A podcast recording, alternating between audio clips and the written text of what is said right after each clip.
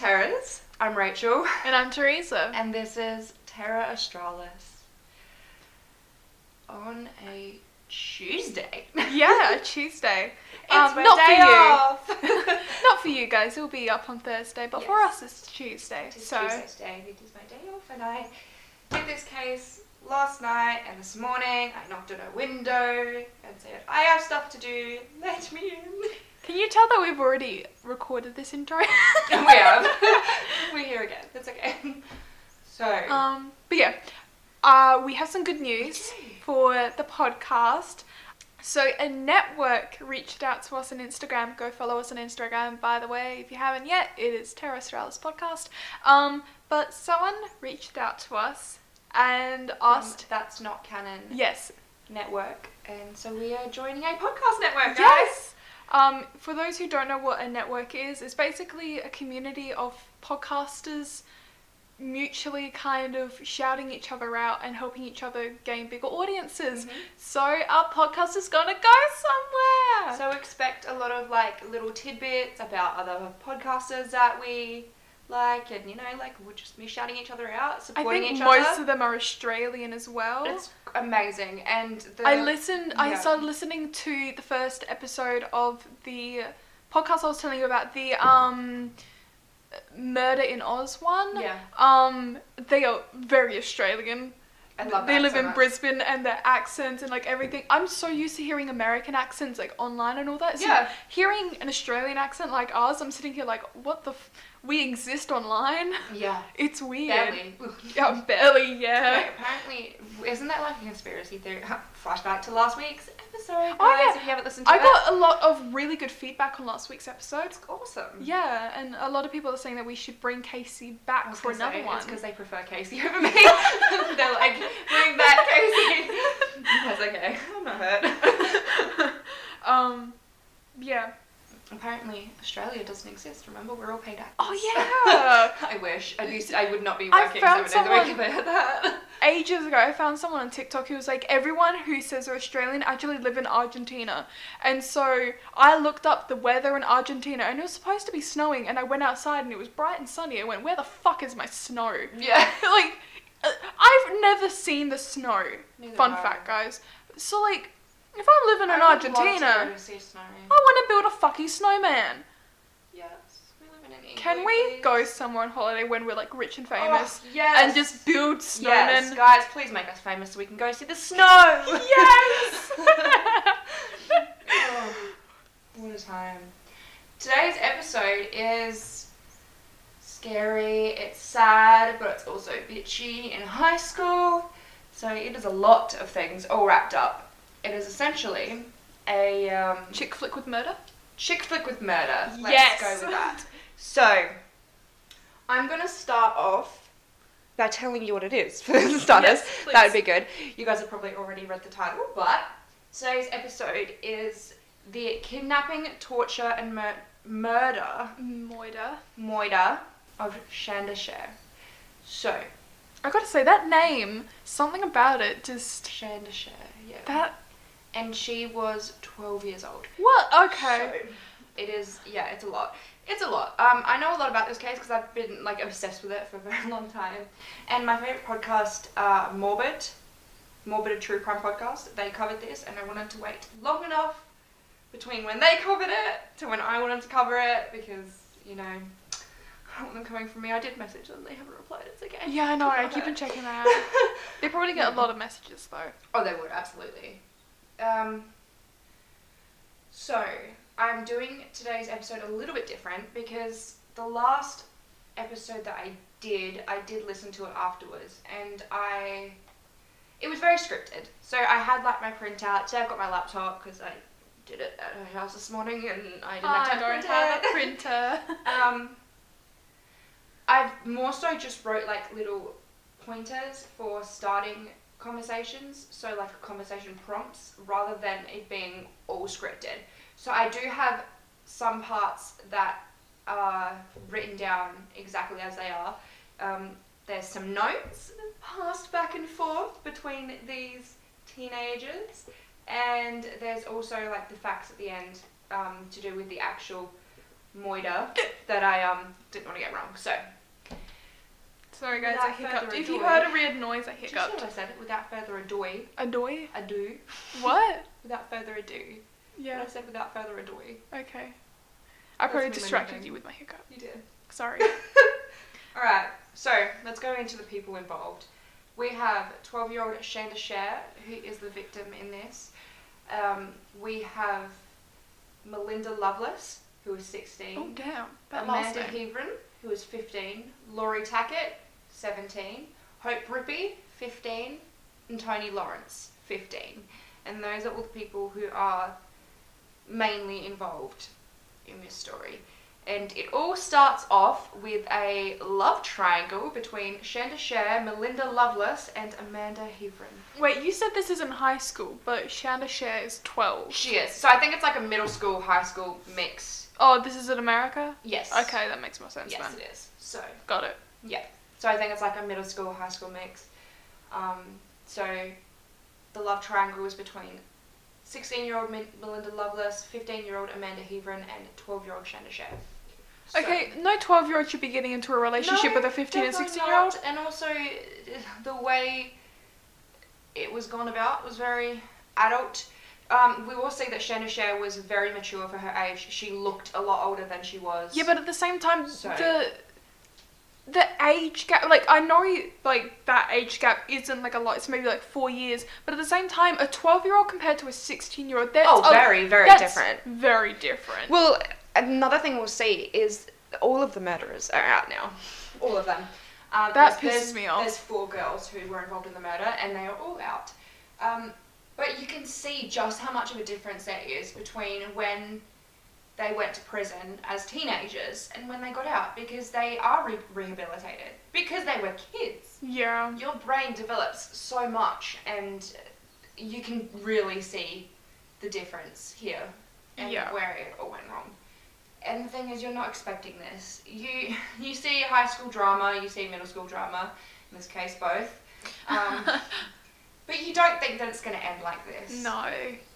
You know, you see drama, you see girl fights, all We that. all had those. Oh, absolutely. moments high in high school school. is a battlefield. You Oh, see, God, I hated you it. You see some girl fights in high school, Yeah. but you never think it's gonna end this badly. No. So, I'm going to go into the background on Melinda Loveless. Please do. Quite fitting name, we will say. Melinda Loveless was born in New Albany, Indiana on October 28th, 1975. She was the youngest of three daughters to Marjorie and Larry Loveless. Larry Loveless was abusive to the whole family and began to molest their eldest daughter from infancy.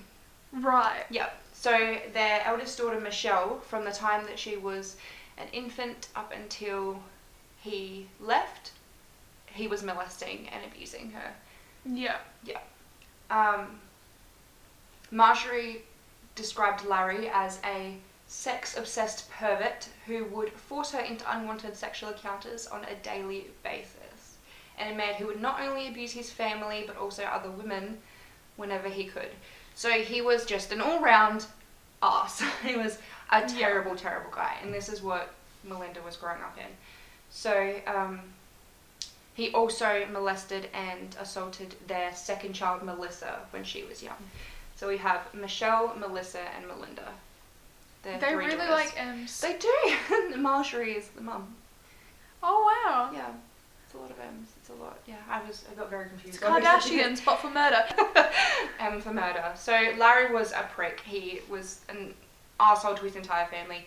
He abused them. He sexually assaulted his kids from birth, and he also did the same to anyone he could meet. He was spying on the neighbors' kids, and he did eventually get in trouble for this. Oh. But yeah, not good guy. God, that So- that is like a fear. What if I have kids in the future and I see my neighbor spying on them? That. Oh my god, I would kill them. y- I would hands down kill them. Like they just yeah no absolutely not.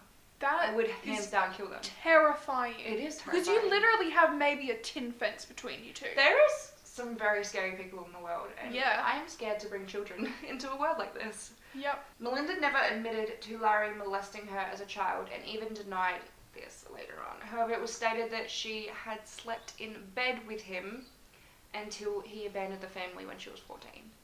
So up until that point, they'd slept in the same bed together. And he had done this with all of his daughters as well, Right. but especially Melinda. Melinda was very attached to him and formed a very unhealthy relationship with her father.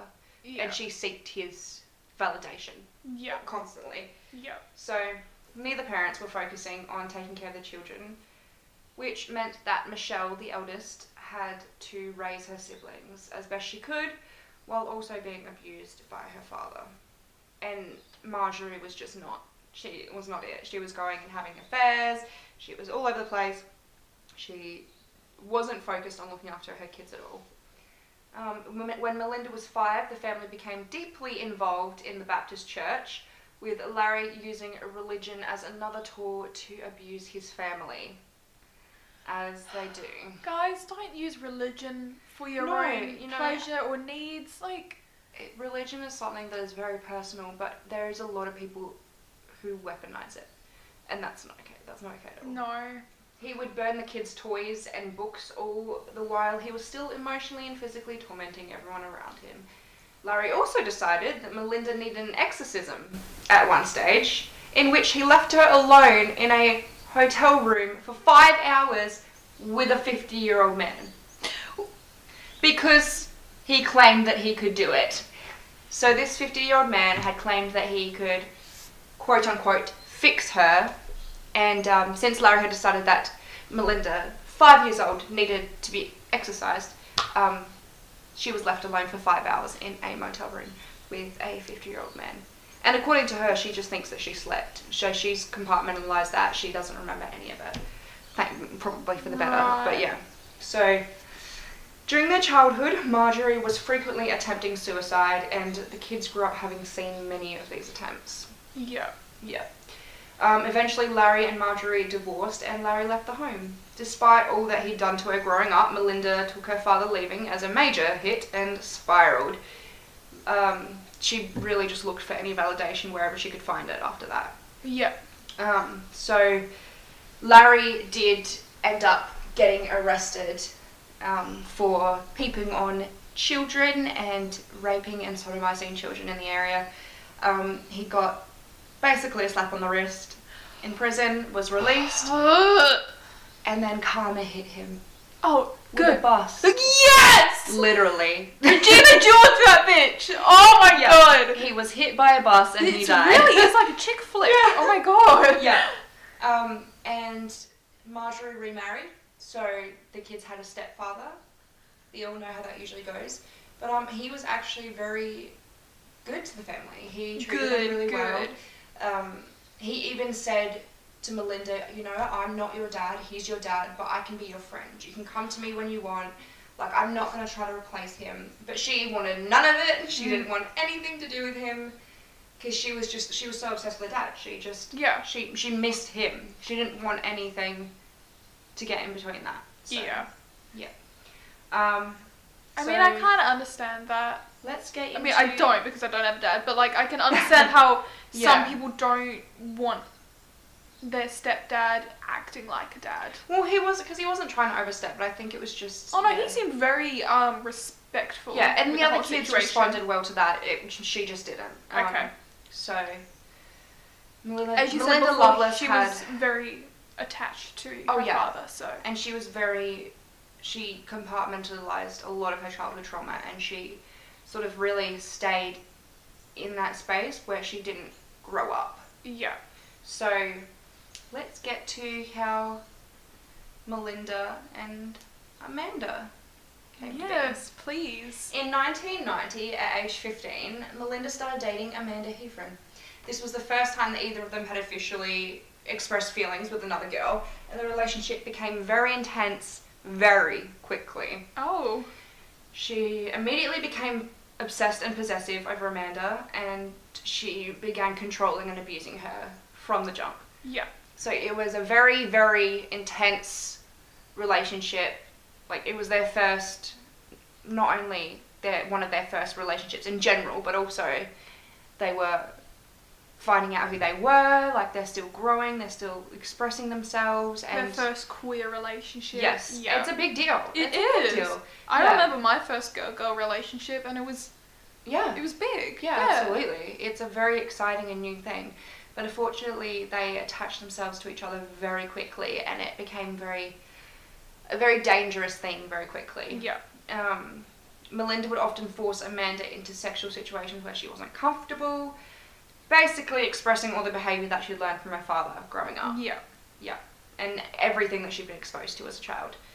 Despite this, the both of them were very dependent on each other, especially since being in a same-sex relationship wasn't widely accepted at that time. When this was, was in this? 1990. Yeah. Yeah. So it definitely wasn't Mm. a massive thing then. Like it, yeah. So I mean, it still isn't fully ex- um, accepted today. like so they, it was sort of like them against the world. Yeah. thing, and it just got very, very it intense definitely would have felt like it for them. Yeah.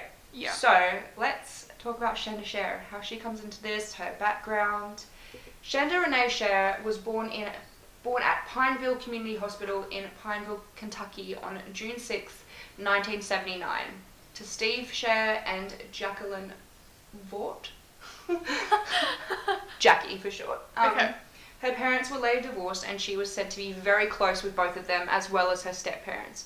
So she had the complete opposite upbringing to Melinda Loveless. Yeah. She, um, and as far as um, things are concerned, I think Amanda had a pretty standard childhood as well. Okay. But um, Shanda and Melinda had a very, very different upbringing. Okay. yeah. Shanda's upbringing was filled with like love. She had support from all angles, and she seemed to be just a well-rounded girl. Um, she attended St. Paul's School in Louisville, where she was a straight A student and was on the cheerleading, volleyball, and softball teams. Ooh. So she was going to a private school. She Yeah. was thriving there. She was straight A. She was a good student all round. She Good was- relationship with her parents. yeah, absolutely. Yeah, that's she was really she was a good student. Like she was a good Yeah. person, and everybody loved her. Everybody said that there was nothing bad they could say about her. So where did it go wrong?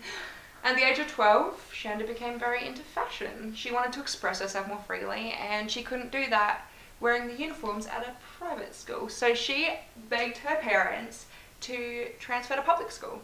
Can I And just say, obliged. as two Australian girls who it doesn't matter if you're in a private or public, because we've both been to private and public schools, uniforms are not that bad. Like it's annoying at times, but like it's So she had the option. just a uniform. See, she had the option to like express Yeah, no, herself. I'm just saying this to like Americans in general. Like Yeah. it's calm down.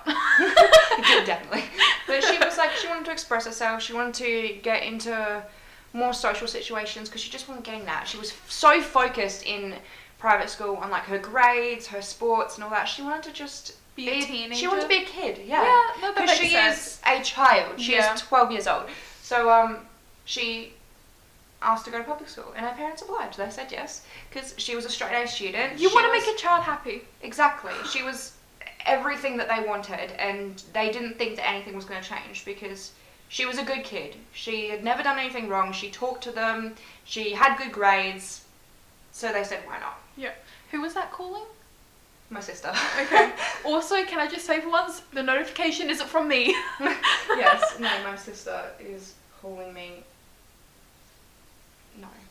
Um, the family moved to New Albany, Indiana, in June 1991, and Shanda enrolled at Hazelwood Middle School, which is where Amanda and Melinda were going to school. So when Shanda moved to the same school as them, Amanda and Melinda became aware of her pretty quickly. Um, Amanda and Shanda actually got into a fight the first week she Oh. was there, just a little like scuffle, and they had detention together. And in detention, they started talking and they became friends. They got close. Oh. They, yeah, they Okay, They sort out your formed a beef. bond. That's good. yeah, so they Yeah. quickly formed a bond. Um, this made Melinda extremely mad because she now sees that her girlfriend is eyeing off the new girl and she doesn't like that because nobody She stepped into her territory. threatened. Absolutely. Yeah. Nobody stepped into her territory before and then here is this new girl coming in stealing all of her attention and she is very dependent on Amanda at this stage. So Yeah.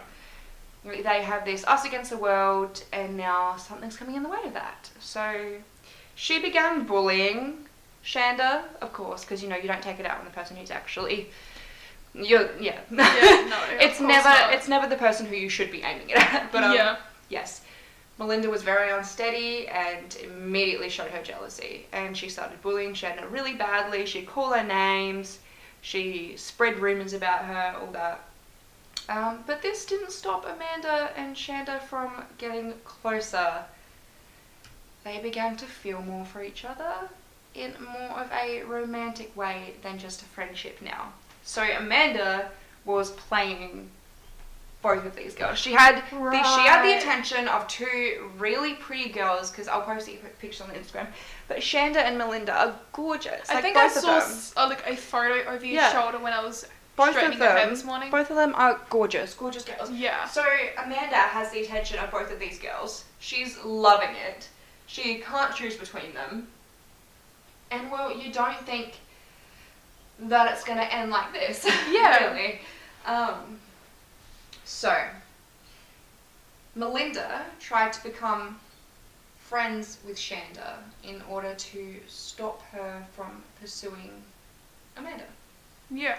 So Melinda sort of was like trying to instill girl code. So like, you know, that's my girlfriend. You wouldn't try to steal my girlfriend because we're friends, right? Yeah. Yeah, that sort of thing. Sorry, um, I was, because we're it's eleven forty-five now, so I was wondering how long it would take to get to my dentist appointment. I've got two wisdom teeth coming through, and I need them removed. I was so looking at her wondering why she was on her phone. no, no, no, no. I was seeing how far away it was. Is it all good? It's forty minutes away, so as long as we leave by twelve fifty, we'll be fine. That's an, over an hour away, Okay. so we're fine. I was just making sure we have enough time to finish recording. No, it's okay. Yeah. Sorry. I was like, I promise I was listening. Okay, so here comes the notes. Now, I had read a book for this case.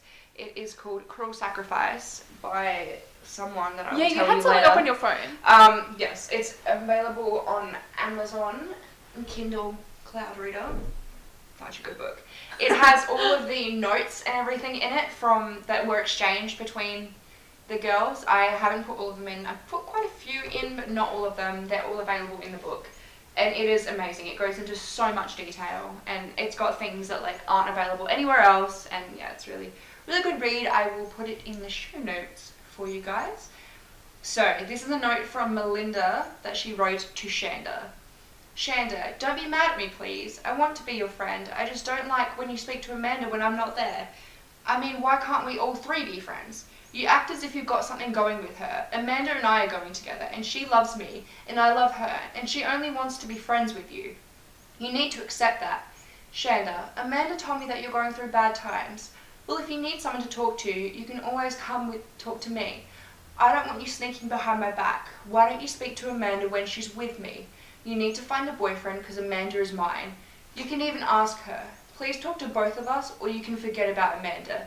You, me, and Amanda need to have a talk and get this squared away, then we can all be friends. Sorry I'm writing so sloppy. Can you meet us at lunch? Your friend, Mel.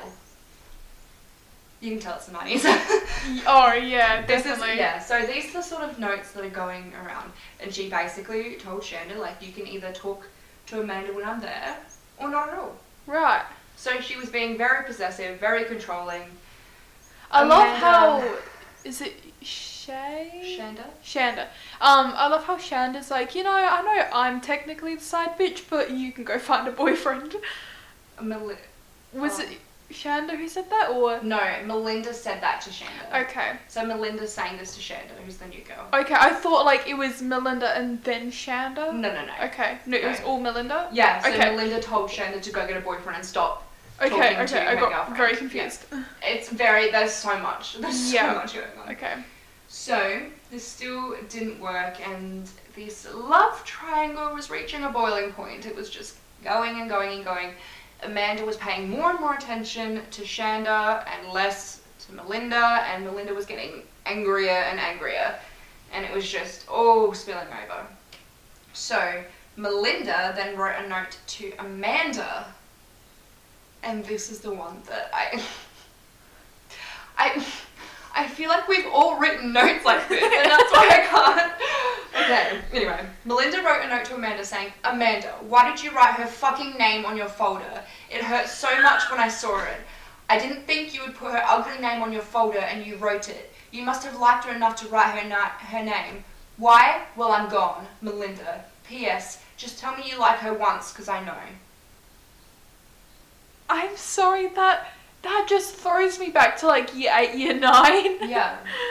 But, like, Amanda is, like, playing both of these girls. Oh yeah. So, like, it is Amanda's kind of... kind of being a bitch. But you, and again, it's high school, and you don't think that it's going to end like this. No. So, there was a school dance. Oh. Oh. Oh. Yes. Oh, indeed. God, this really is a chick flick. Absolutely. It Yeah. literally is. Except that it ends in Moida. Moida. And Mean Girls gone wrong. okay, there was a school dance. So, Melinda had said to Shanda she probably wasn't going to go. Um, you know, she was like, "Oh, I'm just gonna go see a movie. That's okay. I don't really, I don't really want to go." So that's Yeah. what she's telling Shanda. Now she's telling Amanda that she doesn't necessarily want to go, but if, but if Amanda is going to go, then she's only going to be taking Melinda. So Yeah. yeah. so to Shanda she's saying, I'm not gonna go, that's all good, like I'll just probably go see a movie or something. And then to Amanda she's saying, I don't know if you're going, but if you are, you're going with me. Right. Now, neither of them think that Melinda is going, because she's told them she's not. Shanda and Amanda go together to this dance. Right. And Melinda shows up. Ooh. Yes. So Melinda sees this, gets very angry and jealous. She chases Shanda around, threatening her, telling her she's going to hurt her. All of the things. Yeah. All of the things. So, another note shared between Amanda and Shanda said, Shanda, hey girlie, were you mad at me when I let you go? It seemed as if you were because you slammed your phone down. Well, you wanted to know if I'm in love. You think you love me, but deep down you probably really don't. Like you said, you may not ever stop liking me. I hope not, because I might have to shoot you up. No, just joking. Don't get me wrong, I like you and everything, but I like Melinda too. But you got to understand, I knew her a lot longer, about a year. She says the same thing. She says she's in love with me, and she didn't really know till about two or three months after she knew me. But I'm not saying I wouldn't kiss you. I would love to. I never said I wouldn't make love to you. I don't know what to do. I have two beautiful girls who like me, and I, ju- and I don't know what to do. Shanda, I can't say I love you because I just don't know. I like you. I don't want you to be mad at me. I hope you never stop liking me because I look forward to a good future with you. Please still like me, okay? Please try to write me back or talk to me and tell me what you think. But Shanda, I never want you to quit loving me. I think it's sweet you say you love me. I love it when you say I love you in sixth period. Please don't stop saying it. So Amanda cannot make up her mind. She does No. not know what she wants. She has this attention from Shanda. She's a who- playboy. Well, absolutely. But also, you have to think about like, she's in a scary relationship with Melinda. Melinda's been abusing her. I feel the like jump. she's in denial Well, with she's Melinda's also- relationship as well. She's also now seeing, oh, it doesn't have to be like this. It can be like this. Yeah. You know, like she's She wants the best of both worlds. she does. I don't think that she wants to hurt Melinda because honestly, everybody's scared of Melinda. Yeah. I think that she's probably scared to break up with her, but she also does still want to be with her. yeah. So she wants the best of both worlds. She's going through all of these different things. I mean, on top of that, you're 15. Like, there's a lot going on at 15. When you're 15, you feel like the whole world's falling apart. Exactly. And, like, Shanda's 12. She's Yeah. a baby. Like, no one here knows what's actually going on. Yeah. or what they want. or what to do about it. So, it's a lot. So, Shanda's parents are finding explicit letters Ooh. from Amanda. Yeah. So Melinda's and Amanda's parents are also finding letters. So Amanda and Melinda were actually banned from seeing each other, but they still snuck communication, obviously. Yeah. And then Shanda's parents are finding explicit letters from Amanda. So, um, sexual letters Yeah. and they're asking Shanda about it because you know like your 12 year old's getting explicit message like letters from another girl at school like Most you want to know 12-year-olds don't think Well, no. about that. um, so they ask her if she's in a physical relationship with Amanda and she's lying to them she's not being honest with them anymore and like that's not like her Yeah. so they ban her from seeing Amanda, and of course they start talking again. They sneak communication. They've gone on a date at this point. They've gone on a really, really cute date. Melinda, Amanda's done with Melinda. She's like, no, I'm gonna take my business over to Shanda. We're gonna be happy, all good, great. But Yeah. um, now they've been banned from seeing each other. They're still communicating though. Shanda's parents think that it's time to put her back in private school. They think this is this was Gone too worth far. trying, but it's not working. Her grades have dropped. She's getting in all these fights. She's getting in trouble at school. She's seeming really stressed and depressed because she's being threatened by this girl. She's in this insane love triangle. So they're like, all right, we are going to put you in a private school. So she Yeah. gets put back into a private school. She starts thriving. Her grades go up. She's happier. She's doing sports again. She's got a great relationship with her parents. Everything's good. And then she starts talking to Amanda again. Oh god. Cue the second school dance. Oh. in which Shanda is already going to a different school now, so she's not allowed in the school dance. But Amanda is trying to sneak her in. Melinda sees all this, loses her shit, and tells Amanda to tell Shanda that she doesn't love her and that she doesn't want to be with her in front Yeah. of the entire school. And she does. Because she's scared? Yeah. We'll get to it. Okay. And she, Melinda then says to Shanda, if you ever talk to Melinda again, I will fucking kill you. right. A lot of people heard this. But they did, again, they weren't thinking that she was actually going to kill her. Yeah. Now, Shanda can't get in because, you know, she doesn't go to that school. So, but then Amanda sends her a letter saying, I, I do love you. I just, I'm scared for you. Like, we can't be together because Melinda's going to hurt you. And Shanda's parents are finding these letters too. Like, they're finding letters with explicit stuff for, between her and Amanda. And also letters from Amanda saying that Melinda is going to hurt her Yeah. and how how much danger she's in by being with her. So Any it's parent's all gonna be scared. It's a very scary thing.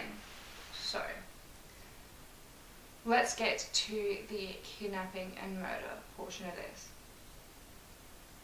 I'm gonna need to go back. We'll rewind Okay. about the other girls involved in this story. Hence, the girl, other girls involved in the murder of Shanda Sharer. Yeah. So we have Melinda Lovelace, Yep. which we've already talked about. Now we have 17 year old Laurie Tackett, 15 year old Hope Rippey, and 15 year old Toni Lawrence. Okay. So, Laurie Tackett is 17 years old. She is friends with Melinda. Um, they sort of became friends through like a punk rock sort of scene.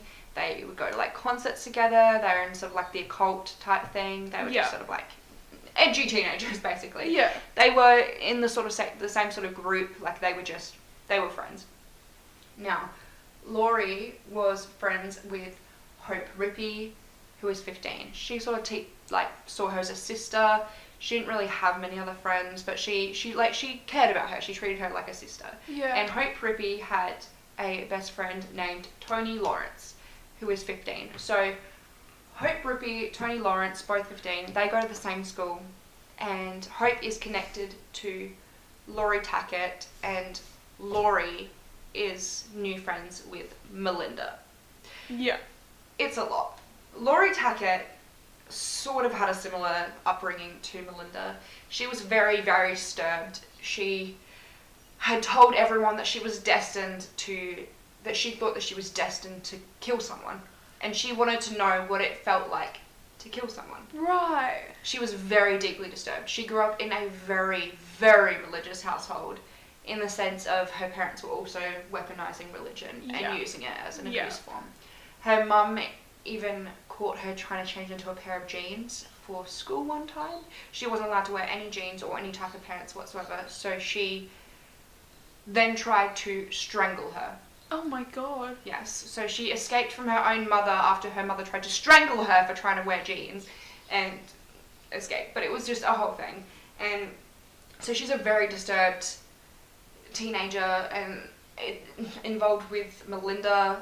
It's just a bad mix now. And so then there's Hope Rippey and Toni Lawrence. They're not really as involved as the main two. Yeah. So, alrighty, I guess we're going to get into the murder.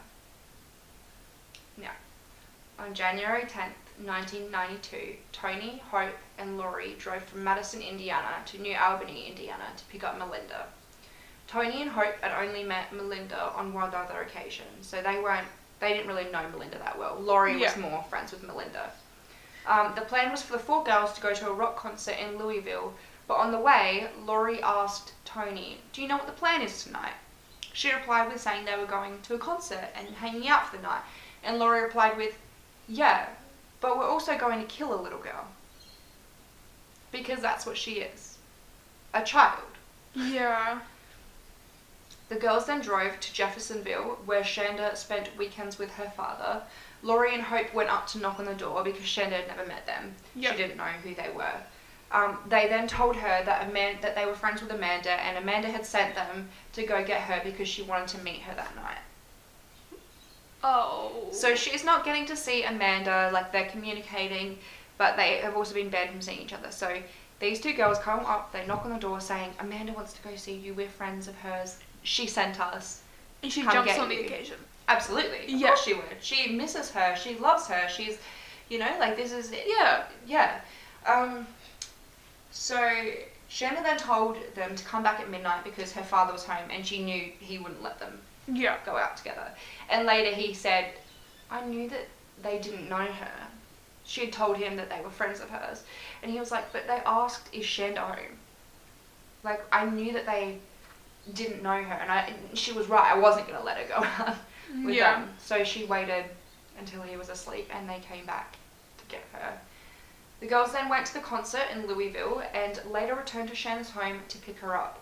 Melinda had hidden in the car, covered with a blanket, ready to surprise Shanda when she got in the car. Because obviously she knows who Shanda is. Yeah. So, sorry, Shannon knows who Melinda is, so Yeah. she couldn't Yeah, leave. yeah. So she had to hide. When Hope and Laurie went to lure Shanda out, Hope even went up to Shanda's room with her to pick out an outfit to see Amanda. So she went up to her room with her and was like, oh, you know, like Amanda would like to, like, oh, this is really pretty, like helping her pick out an outfit because she thought she was going to see her girlfriend. That's. Psychotic. Yeah. Shanda got into the middle front seat of the car where Melinda then jumped up from the back and held a knife to her throat. The girls then brought Shanda to a place called the Witch's Castle, a local hangout for teachers. So it was like an outdoor sort of ruin type thing where local teenagers hung out, I'm assuming, smoked some weed and did some occulty things. You know, the, the, the, the things. yeah. Um, Laurie and Melinda dragged Shanda from the car into what was known as the dungeon area of the witch's castle, Right. which was outside. It was like an altar type thing, like it was just sort of like trees outside, and they they tied her up and threatened her with a knife, and they also lit a shirt on fire for light, and Laurie turned to her and said, "Look, Shanda, this will be you soon." What the fuck? She's 12. This is going to break your heart. They then stripped her down to her underwear, taking off all of her jewelry, including a Mickey Mouse watch. Remember, she's 12. Yeah. She was. She's barely hit puberty. I'm trigger warning for everything that happens next. She was ruthlessly beaten. Laurie and Melinda then held her down while Melinda attempted to slit her throat with the knife. But it was too dull. Melinda then tried, even standing on the knife, to add pressure to it, still trying to Oh. slit Shanda's throat, but it was unsuccessful. So she couldn't slit her throat, the knife was too dull. Yeah. She then took the knife, stood on it, put her body's weight on it, trying to slit her throat, and it still was unsuccessful. Still, the damage and the pain that would have caused. Absolutely, you're crushing so much, and so yeah, so she's being held down, screaming while this is all going on. Yeah. Meanwhile, Toni and Hope were sitting in the car. However, Hope had gotten out to help Laurie and Melinda pin Shanda down at one stage, and then Hope came back into the car. Toni asked why she was helping them, and she said, "No, I was trying to help Shanda," but she clearly wasn't. Yeah. Um, Toni wasn't very. She wasn't act- an active participant in this. She stayed in the car the whole time. she was a bystander. She was a bystander, but she also didn't help her. Yeah. And there was several points where she could have. They at the concert, she was Because- away from them. When they went to Shanda's house, and those two knew what the other two girls' intentions were for Shanda. They could have told. So they could have told her, they could have gone, tell your dad, call the fucking cops, and they never fucking did. There was so much that they that she could have done to Yeah. help, and she didn't. So she does still get jail time. The girls then put Shanda in the boot trunk for Right. Um, when I was researching this, it said trunk on everything, but That like we call it a boot. So, So in Australia, we call a trunk like the back of a car a boot. So yeah, boot just sounds better. I guess it doesn't really make that much. I don't know. Like I don't know. I don't know. I'm gonna say trunk from the rest of it because that's what like every time I was researching it, it just said trunk. So Yeah. they put Shanda in the boot slash trunk of the car, thinking that they'd killed her. So they had ruthlessly beaten her. They'd tried slitting her throat. They'd stripped her. They had taunted her, threatened her. They thought she was dead. Yeah. The four girls then drove back to Laurie's house and planned what to do next. So they were just sitting around, drinking some soda, planning what to do with the body that they thought, you know, they thought they'd killed Shanda. So they were Yeah. now planning what to do, what to do for the They next obviously step. didn't think this through because, like, Well, no, clearly not. what would they do after that? Well, like, yeah. it's not like no one's gonna go looking for fucking Shanda. Well, yeah, she's 12 years old. Like, her parents are very active in her life. Her dad had told her that she wasn't allowed to go out. Like, he was He was aware that these girls came around. Absolutely, yeah. So like he, it's not uh, like he would have seen them. Yeah. So no, and it's not like this was out of the blue for Shanda either, exactly, because you'd gone through a little bit of a rebellious stage, I feel like, with Amanda. a little bit, yeah. So- and so they were trying to get her away from all of that. Yeah. So yeah, it was very. It was obvious who could be linked to it. Oh, absolutely. Yeah. Yeah, and they didn't. I mean, they're And she had gotten death threats. The I mean, eldest- seriously? the eldest girl here is seventeen, so they Yeah. are not thinking clearly. Obviously, No. obviously. So while drinking soda and planning what to do with Shanda, they hear a noise coming from the trunk of the car, as well as a dog barking outside. Laurie then went outside, lifted the trunk, and began to stab Shanda several more times.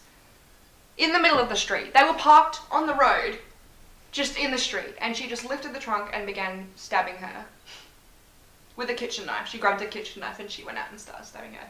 Once again, thinking Shanda was dead. Laurie came back covered in blood, suggesting to Melinda that they drive around with Shanda in the trunk until they were sure that she was dead. Because, you know, they thought she was dead before, clearly she wasn't. Yeah. So they, so she, she suggested, you know, like, how about we take her and just let her bleed out in the back, wait till she's properly dead. Yeah. So that's what they did. Every time they heard her wake up and start screaming, Laurie would pull over so she and Melinda could beat and sexually assault Shanda with a tire iron, Oh my god. which is that thing that you use to like. Yeah, get Yeah. the bolts off. Yeah. Yeah. Yeah. So this is Laurie and Melinda, and Hope and Toni are back at Laurie's house once again, having plenty of time to, To do something, to do anything to help her. Tell an she was still alive at this point. Yeah. Th- Like if She not, would be very scarred afterwards, but she'd be alive. she was, she would have had a lot of damage, but she could have made it. Yeah. There was yeah, there was so many points where they could have done anything, something, just anything. Yeah. So they every time she made a noise, they pulled over, they beat her and sexually assaulted her with a tire iron. At one stage, Laurie even returned to the car, saying to Melinda, It was so cool. I could feel her head caving in. After she had beaten her head in with a Oh tire my iron. god. And she was still alive at this stage. A couple hours later, after returning to Laurie's house and picking up the other two girls, they drove to a gas station and bought a bottle of Pepsi, emptying out, emptying it out, and then filling the bottle with gasoline. So like petrol. You hear my dog howling in the background? Yeah. He's so cute. He is. They then drove to a remote location. He's so loud. He's extremely deaf. So like when he does hear something, it catches his attention. He starts howling like this. Oh, Yeah. precious baby. Should I let him in? Okay, let me pause this Let's real pause. quick. Okay. Papa is inside. All good. If he hears some noises, it's because he's fussy and it's okay. he He's not howling. likes to lick okay. his non-existent balls. Yeah, so he likes to act like there's something there, but there really isn't. Oi! Look, he's doing it right now. You're being indecent. Oh, you look so guilty. He gave you just then. I'm sorry. Sorry, leave him. I love you. Let him lick his non-existent balls. Okay. Anyway, gasoline. he's not howling. Yeah. Yes, they bought a bottle of Pepsi, dumped it out, and filled it with gasoline, petrol for Australians. Yeah. yes, um, because our gas is like actual g- gas, Yeah. like a Air gas. Yes. Gas, gas. Yeah. no, but it's like petrol. Yeah. Obviously, yeah. So they then drove to a remote location directed by Hope, who claimed to still have done nothing along this time. She she was the one who got out and was helping Shanda, quote unquote, Right, where she was actually yeah. helping pin Shanda down. Yes. So um, they drove to a remote location directed by Hope, um, past Jefferson Proving Ground, with Shanda still in the trunk. They dragged her out, dumped her on the ground, and covered her with a red blanket. And Toni said later that she saw Sh- um, Shanda clutch at the blanket when they did this. Oh my god. She's 12. So they covered her with a blanket, and Toni saw her clutch at the blanket Yeah. because she was still alive at this point. They then poured gasoline over her, and Laurie and Melinda proceeded to light her on fire. After sitting in the car, laughing hysterically, Melinda got out and walked over to Shanda, saying to the girl she wanted to make sure that Shanda was dead. She poured the remaining gasoline over Shanda's face and body, and the girls then left and got breakfast together at McDonald's because it was early morning at this point. Oh my god. Yes, so they had done all this. They went they then went to get breakfast at McDonald's and laugh about what they'd done. That same morning, Shan's burned body was found by two men who were hunting in the area and the police were called. Shanda's father Steve had also woken up and realised his daughter was missing. He called her mother, Jackie, and they filed a missing persons report. This was rough. So, yeah. The autopsy report stated Shanda had suffered multiple stab wounds all over her body, as well as ligature marks to her wrists. Soot was found in her upper airway, confirming that she was alive when she was lit on fire, and had died by smoke, in- by smoke inhalation of her own burning body. There was also evidence that Shanda had been raped and sodomized with an odd shaped object, likely the tire iron. What the fuck? Meanwhile, Hope and Toni had cracked, because they were 15, they had cracked and turned themselves into police. You know, because they can't handle the uh, emotional burn and No at 15 years old of killing a 15 12 year year old will be able to keep that in. Like seriously? No. Oh, what? You can't handle the emotional trauma of killing a 12 year old? Funny that.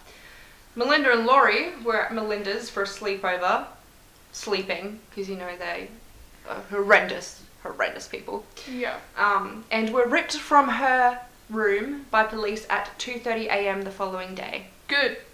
Yeah, police surrounded the home and ripped them from her bed. Let's get into the trial. Toni and Hope had a separate trial to Laurie and Melinda because uh, Laurie, Laurie and Melinda were facing the death penalty. Yeah. Um, they were all tried as adults Okay. because the state declared that these crimes were of adult nature. Right. While at the trial of Toni and Hope, Shanda's father Steve spoke to the both of them, saying to Toni, You have no idea the problem you have caused to our family as we try to cope with this. It's very hard to understand why you didn't stop this from happening. He then looked at Hope, saying, May you rot in hell with the rest of your murdering friends. I stand by that statement. hmm Jackie also showed a slideshow at the trial of baby photos of Shanda, and um, I'm not sure if it was Hope or Toni, but they looked down, and she turned to the judge and said, "Can you order them to look?" And he did. He said, Good. look." So Fucking good. Yeah, they were forced to watch a slideshow of the child that they had killed. All four girls were tried as adults in December 1992 for the kidnapping, torture, and murder of Shanda Sharer. Toni Lawrence was sentenced to a maximum of 20 years and was released after serving only nine. Hope Rippey was sentenced to 60 years but appealed this and got a reduced sentence of 35 years. She was released after serving only 12. Laurie Tackett was sentenced to 60 years in prison and was released in 2018 after serving only 26 years. Melinda Lovelace was also sentenced to 60 years in prison and was released in 2019 after serving 27 years. While in prison, Melinda was involved in a program where she trained dogs and became very well known at really just being the best of the best there Yeah. Um, it was a way of rehabilitating her and it seemed to work. And how's this for an actual angel on earth? Shanda's mum Jackie even donated a puppy named Angel and asked Melinda to train it in Shanda's honour. Oh, I, How big of a person do you have to be to be able to do that? I would not be able to do that. Yeah. If that was my child She who said- was murdered, and I would not be able to do She that. She got a lot of shit for it too. Oh, People yeah. gave people gave her shit for doing that, and she said, "You don't know my child like I know my child. This is what my child would have wanted." She would have known her child best. Absolutely, and she said, "This is what my child would have wanted." And I mean, that's a dog that's going to. Uh, so these, so she would. It was. It's a program where um, prisoners would train dogs to work with kids or uh, disabled people. Yeah. Yeah. Yeah. So that's, I mean, it's going towards something good. Yeah. She's trying to make something good out of this. And as far as everyone can tell, the they've been released and they are rehabilitated, but who knows?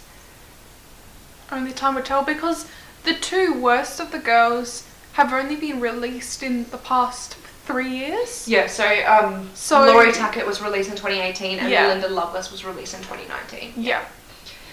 Yeah. So like only time will tell if they've actually been rehabilitated or not. Absolutely, yeah. I would say that Hope Rippey and Toni Lawrence Yeah. possibly have. They were both 15 at the time, and Melinda was 16 and Laurie was 17. Yeah. Yeah. And Laurie and Melinda both faced the death penalty, but they took plea deals to uh, take that off the table. Yeah. Yes. I do think personally that they should have received a lot more time in prison. They should have. They were young, so I feel like death penalty was a bit much. But Yeah. they should have served more time. I absolutely think they should have served more time because they were like, like we've said, they were very young when they went Yeah. in, which means that them coming out, they still have their entire lives ahead of them. There are things that I said when I was age that I would not say now or do not believe now. No, Like we change in those years. you know, like Toni Lawrence only served nine years. She was 15 when she went in, so she would have been what 24 when she came out. yeah. That's you've got your entire life ahead of you. Most people would have been done by with uni by then. Like it's like yeah. they have still their entire lives ahead of them to do whatever they want after Yeah. taking someone else's. Shanda doesn't get that chance. I do believe that they should have had a lot more time in prison. Or at least um Melinda and what's her other name? Laurie. Laurie. Yeah. I also think that Hope should have too because she helped them and she likes to claim that she didn't do anything, but she did. Yeah. she is also just as much of a even monster. bystanders to a degree participated because See, they could have done something to stop it. Well, Toni, like I, I get being scared in that situation. oh yeah, Absolutely. of course. Melinda's, you don't want to be the one. Melinda and Laurie are psychos. You don't want to Yeah. be on the receiving end of that. No. But there was times where she was alone. She could have gotten help. The police would have been there. She would have. She would have been out of reach from. Although The granted, they did get out in basically slap on the wrist. They got like no time at all. so Yeah. they could still possibly come after her. But like, it, uh, there was so much that she could have done to save a child's life. Yeah. and it just it broke me when like she clutched the blanket Yeah. and she died by smoke inhalation of her own body the things that she went through and the family what they had to deal with knowing what she went through and also um, her dad had a lot of guilt after that thinking he could have stopped it by like oh making yeah, sure of course he would. absolutely yeah or uh, like just making sure that they that she wasn't involved with this amanda melinda situation Yeah. Amanda was told later on. So Melinda, after they finished murdering Shanda, had called Amanda and said, "I killed Shanda," and Mel- and Amanda goes, "No, you didn't. I don't believe you." Because she'd said it a lot. Yeah. She'd basically been telling everyone that she wanted to kill Shanda. She thought it was which- all bark no bite. Yes. Yeah. And um, Amanda had come over. Melinda showed her the trunk where Shanda had been, where she saw blood and handprints from Shanda. Yes. In which she realised that Melinda wasn't lying and she had actually killed Shanda. So, love triangles, eh? Damn. Yeah, that was a rough case. That was a really rough one. Yeah, it's been it's been like one of my favorite cases. I hesitate to say favorite. It's been something that I've been Most memorable. absolutely. I feel like people. I've had people attack me for saying favorites. I find that most memorable is like a yeah, good it's, middle it's, ground. it's a case that I've been very interested in since the moment I heard it, yeah. and I've yeah, and it was very different It's to very- any of the cases we've done so far. It's very rare because we listen to a lot of murder podcasts and we watch a lot of these documentaries. So it's very rare that we actually get shaken up from one of these cases. Oh yeah, absolutely. But this one, yeah, this one has fucked with me. I tried so hard not to cry reading it, just because Yeah. all of the little things that you just think like she was still alive that entire time. And Yeah. It just it's so hard. So, um, the book that I'm going to put in the show notes is Cruel Sacrifice by Aphrodite Jones. Hang on, Daz is making his bed. Yes, Cruel Sacrifice by Aphrodite Jones. Um, and it is about basically the, the murders and everything. It goes into the background of all of the girls, Yeah. all of them. Daz, uh, Um, find a spot. Good boy. it goes into the background of all the girls, all their upbringings, who they were as people, Yeah. um, everything before she moved, after she moved. It goes into like the school dances in more detail. It has witness accounts from each little thing. It has all of the notes shared between the girls. I only put in a few. There's Yeah. so many more, so many more. So if you would like to go check that out, I highly recommend it. Um, if you've got Kindle Unlimited, it is free. And I don't know how much it is if you don't, but I don't think that it'd be a lot. yeah. But it's a very, very good read, and he deserves so much credit. He, Okay. so much credit because the amount of work put into this book and the amount of research and the amount of first-hand accounts, letters, court documents. There's a lot, so Yeah. definitely worth a read. Um, apart from that, if you would like to follow us on Instagram, where I will post the photos, it's Terra Australis Podcast. I'll post the photos of all the girls and as much as I can find on it. Um, follow us uh, on TikTok the same as Instagram, Terra Podcast. I've been meaning to make a link tree that has all of our different socials and put the link everywhere. I just Um, haven't gotten around to it. Email us. Tell us your Terra Tales. We haven't gotten any emails yet, but if you have any serial killers you'd like us to talk You about or make it hometown anonymous. murders, So if you don't want us to say your name, send in the Terror Tales. Make sure you tell us not to say your name. All that. Well, I think we should just make it a habit to only say like the first name if they Yeah. like. Oh, well, most people only do that anyway. But I've if you have, had some last names as well. but if you would like to send us a Terror Tale, put Terror Tales in the subject line.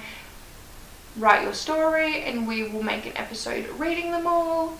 Um, that's Terror Styles Podcast at gmail.com. um, think that's it.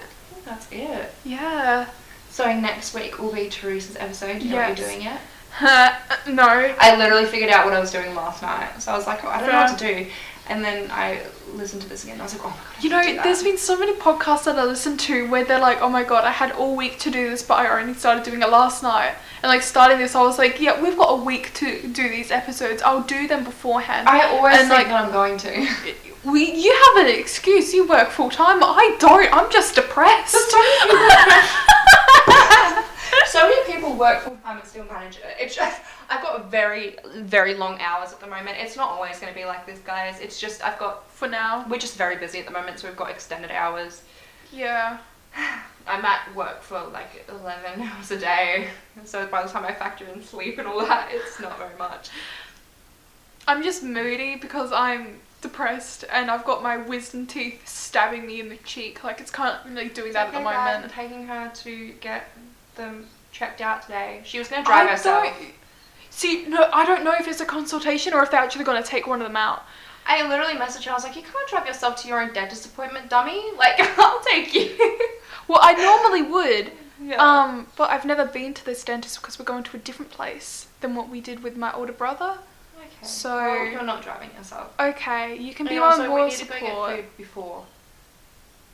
So we need to leave earlier because we need to get food. Okay, well before- it's twelve twenty-seven now, so we can leave to get food and we're ready to leave. Yeah. So, okay. because you won't be able to eat afterwards, and I'm assuming that you want food because Yeah. I want food. So that usually means that you also want food. Okay. I love us. okay. Um, thank you guys for listening, and we will catch you next week. Bye, Terrace. Bye.